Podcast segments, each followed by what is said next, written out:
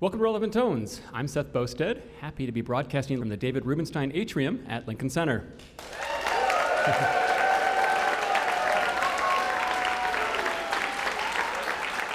The event tonight is called Vanishing City, and this has been months in the making. I'm really, really excited about it. Uh, Relevant Tones is a radio show and increasingly a, a, web stream that's about contemporary classical music. But as we know, music and art in general do not happen in a vacuum. And so every once in a while, we like to pull the camera out, as it were, and look at some of the factors that affect music, that affect art.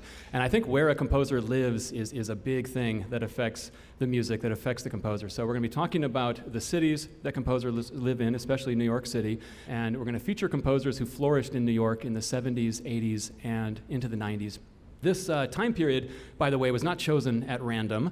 Uh, I moved to New York about three years ago, and I think the, the number one thing New Yorkers have said to me when I say that I moved here is, You moved here too late. It's over.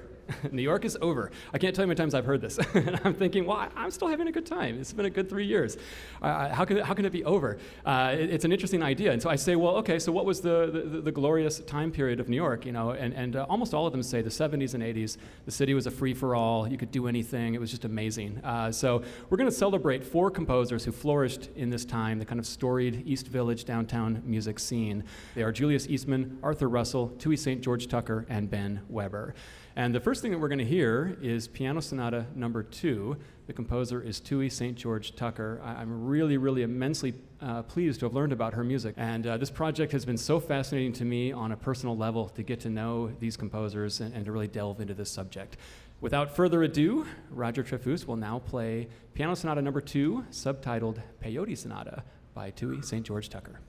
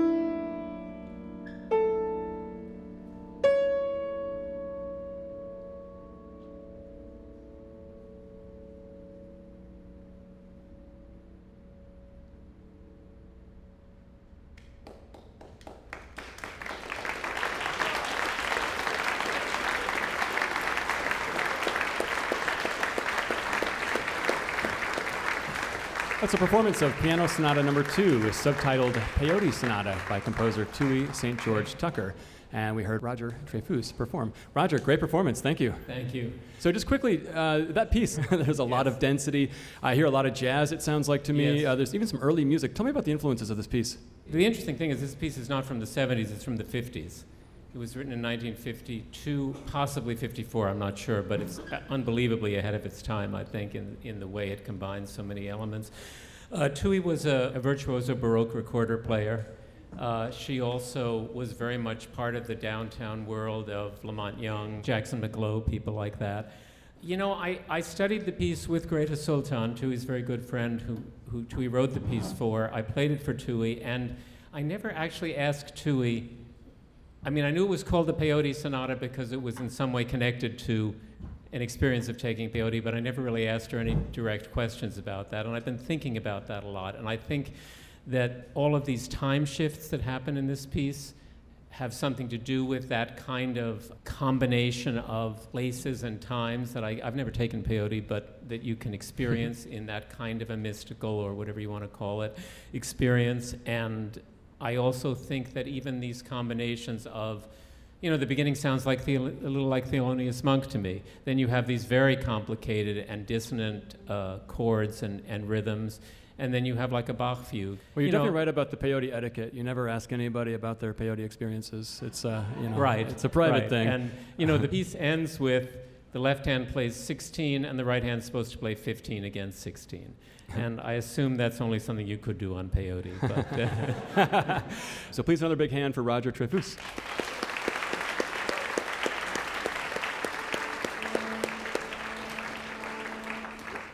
So, uh, just a quick word about what we're going to hear right now. Um, so, uh, I, am just calling these three short pieces, but these were actually fragments by Arthur Russell that I found in the Performing Arts Library at Lincoln Center across the street. And it's a fascinating experience to, to have gone through his manuscripts, his poetry. There, there's so much stuff there. Uh, Russell was an incredibly prolific musician. This, this is not in any way representative of, of what he was doing. In fact, this is really kind of the opposite because this, this is uh, a, a, very, again, kind of dense pieces. These are very short constructions, and I, I, put them on the program because I think it's interesting to hear. We're going to have a more substantial piece by Russell later on in the program, but it's just sort of this tantalizing glimpse into where he might have gone as a composer. So here are three untitled short pieces by Arthur Russell performed by Chaley Smith and James Kim. Música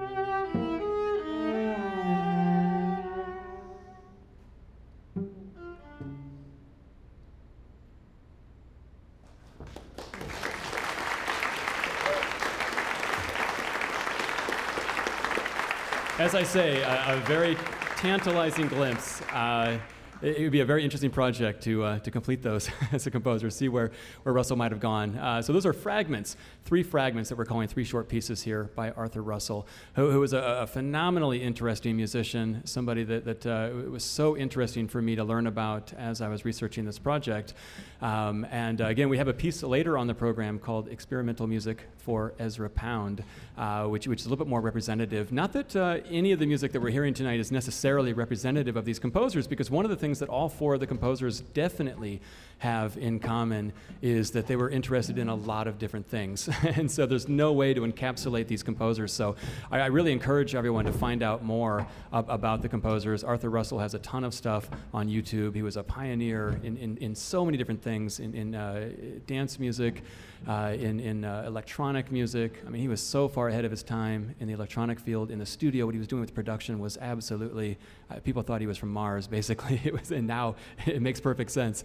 Uh, so, anyway, three short pieces by Arthur Russell. We're going to hear a piece now by Ben Weber. Uh, ben Weber was a, a composer who thrived in, in, the village. He did move uptown uh, and spent, uh, I think, several decades there towards the end of his life. He was a composer who knew the other composers on the program, and the piece that we're going to play is, uh, well, musically a bit of a departure from what we've heard so far. It's a beautiful piece. It's called Lyric Piece.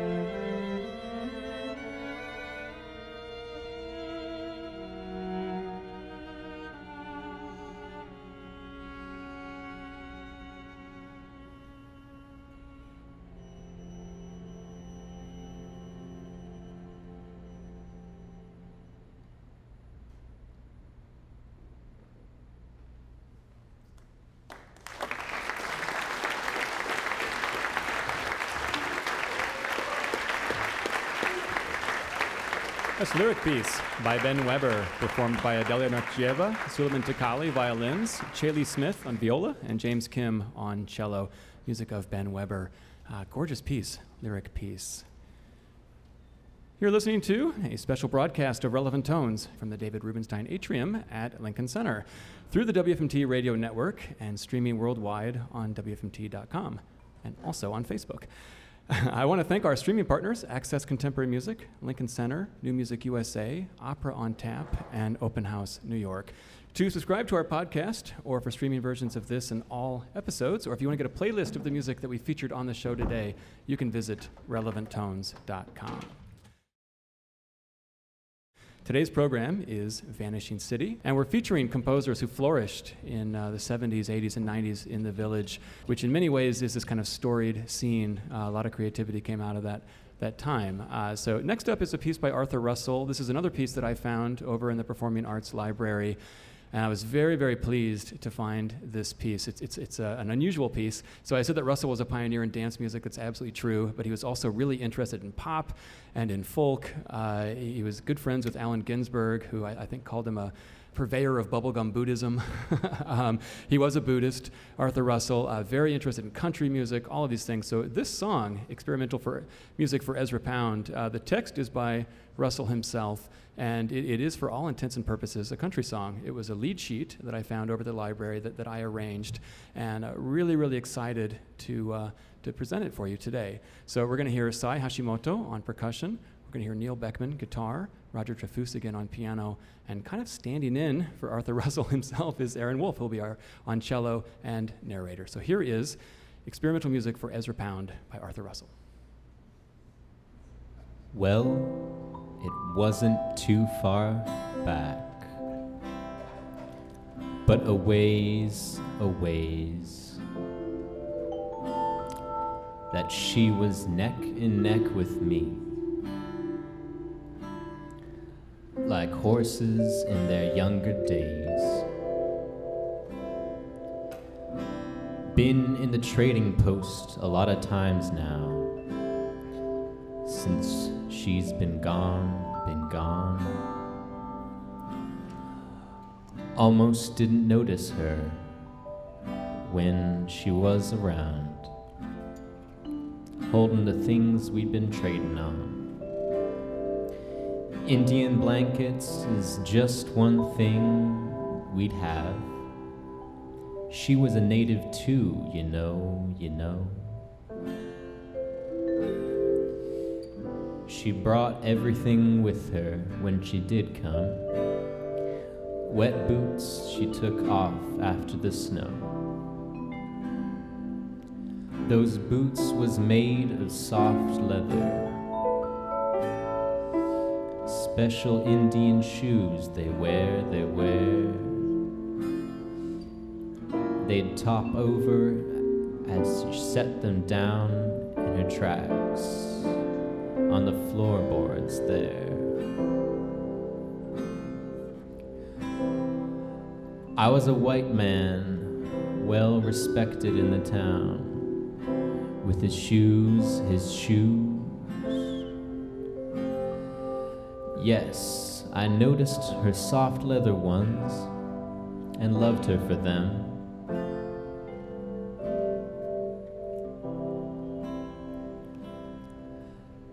This'd be the way she'd greet me, her eyes looking down at my buttons or something, or something.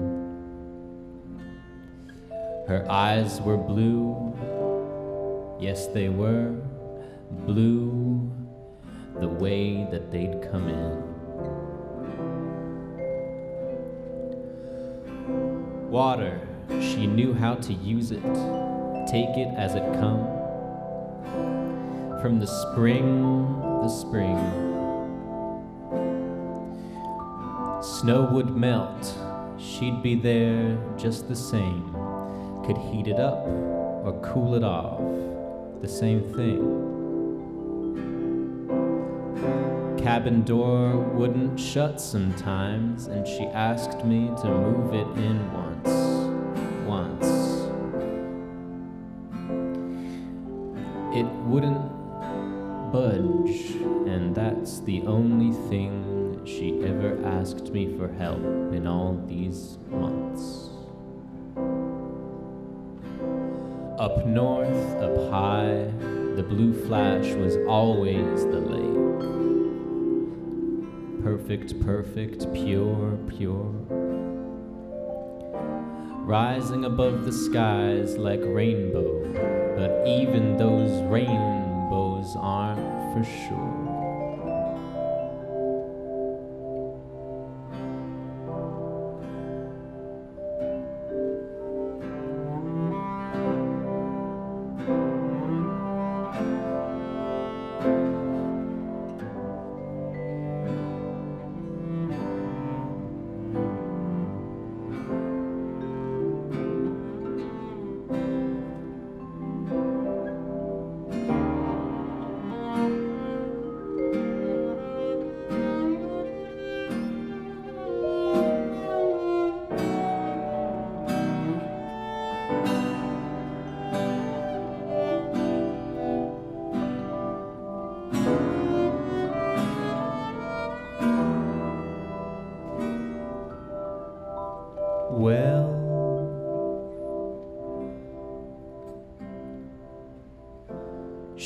Just honey, just honey. No wax in my teeth, she gives herself away. Money, clothes, no money. But she said one day, Oh, I'm not good enough for you. I would only hold you back, said she, and I could see her eyes were telling true.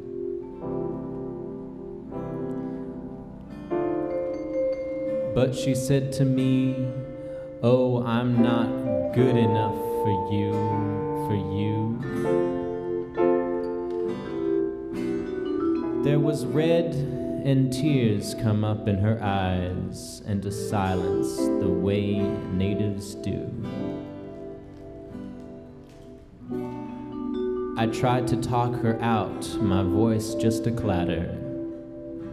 Was no use, no use. No, no, I've got to go, she cried, all the way and said nothing as she put on her shoes. What could I do? What could I do? I paid her way back to the reservation where it's a hundred degrees, a hundred degrees. She's still there, I know where she is, but I'm really on my knees.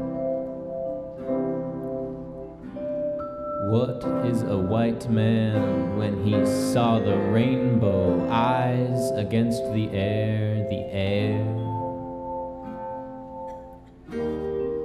I'll tell you about it. On my knees and still there.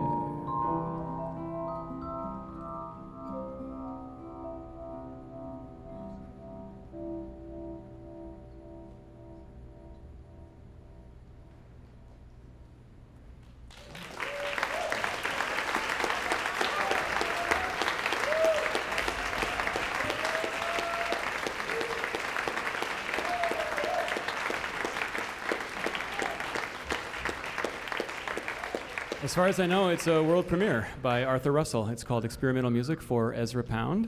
And we heard Aaron Wolf on cello and narration, Roger Trefousse piano, Neil Beckman guitar, and Sai Hashimoto percussion. Uh, Russell was a huge fan of Ezra Pound, and the, the, the poem that you hear is, is a love story, uh, not, not published, but uh, there's a wonderful biography of Arthur Russell by Tim Lawrence that I highly recommend that you read. And we're going to bring up Mary Jane Leach now. I'm going to talk with her while we set up for the last piece by Julius Eastman. It's called The Moon's Silent Modulation, and it's an enormous setup. uh, so we're going to chat a little bit. So, Mary Jane, thank you so much for being here. Uh, as far as I know, if I'm not mistaken, you actually did know Arthur Russell and Julius Eastman and Tui, all three. Right, and Tuli, Tuli's apartment was the only one I was ever in. I'm feeling very nostalgic with this whole vanishing New York because I lived the first part of the 80s on um, 10th Street between B and C in Tuli Kupferberg's old apartment. I don't know if you know who the Fugs were, but it was his old apartment and empty lots on either side of the building. And on the building that had been to the east was Ed Sanders' storefront and magazine. And I can't remember the name of it, but I couldn't say it on air anyway. Thank you. No FCC fines is my motto. Uh, did you ever collaborate with Julius on any projects? Uh, only, only once. I met him because we were hired to be vocalists in a theater piece. And um, it was an early morning rehearsal, which was kind of strange and unusual in the new music scene. And he was dressed in black leather and chains and drinking scotch. I'm going like, I thought I was pretty cool, but not anymore. and you've written a book about Julius. Yes, as Tell a us matter about of that. fact, Gay Guerrilla, Julius Eastman and his music is going to come out in paperback. And I just wanted to read something because you said you hadn't seen it yet. And there was a little, uh, David Borden, who was in Mother Mallard's uh, orchestra, Mhm. wrote an essay about Julius because he'd known him for a long time. And he wrote about the moon silent modulation, which he had participated in.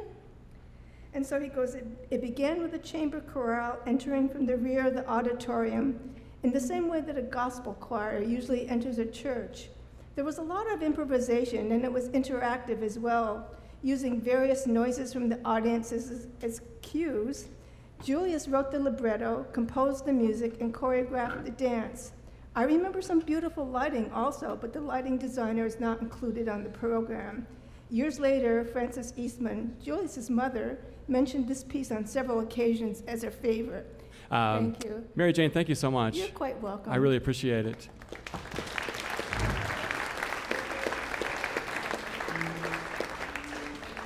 We're going to hear now The Moon's Silent Modulation by Julius Eastman. Uh, this is not a premiere, but it is a premiere of the, of the version that uh, Schirmer put out. This was previously unpublished. And uh, I just want to say that Schirmer is now going through and, and, and publishing a lot of Julius Eastman's music. And uh, a lot of the composers that we're hearing tonight, uh, three out of the four, I, th- I think uh, the music is kind of fragmentary. So it's, it's really great to see some of this coming out now in print. Uh, very, very exciting.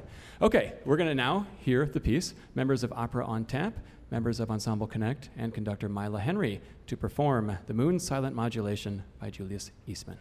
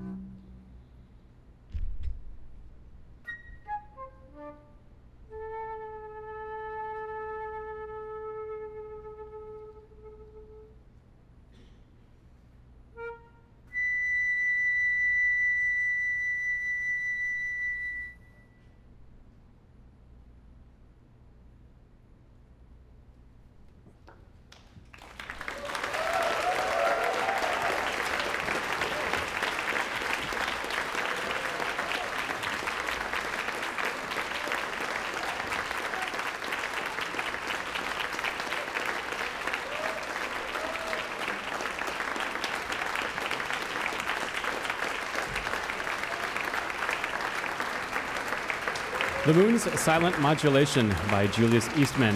We heard members of Opera on Tap, Kamala Sankaram, Kristen Gornstein, Kanan Vasudevan, and Matthew Curran, and our wonderful instrumentalists, Suliman Tekalli violin, Adelya Nartadjieva violin, Chaley Smith viola, James Kim cello, Sam Suggs double bass, Byamjay Kim flute, Sai Hashimoto percussion, Erica Doi piano, Mika Sasaki piano, tuned a quarter tone flat, in case you noticed that, and a wonderful Mila Henry, conductor. Please, another big hand for that group. It was an amazing undertaking to put this whole concert together. Uh, today's broadcast of Relevant Tones was produced by Dan Goldberg and engineered by Bill Siegmund. Heather McDougall is the project manager. Special thanks to Joshua Savageau, Jeremy Chin, Jordana Lee, Viviana Benitez, Mira Dougal, Amanda McBlain, and Blair Hartman at Lincoln Center. Special thanks to Tom Lee and Steve Knutson, Josh Davidoff, Opera on Tap, conductor Mila Henry, the wonderful musicians here tonight, and especially Suliman Tekalli, who helped me get this all together. Relevant Tones is made possible by the generous support of the Aaron Copland Fund for Music and the listener supporters of WFMT. I'm Seth Boustead from the WFMT Radio Network, returning you now to your evening and your Facebook activities.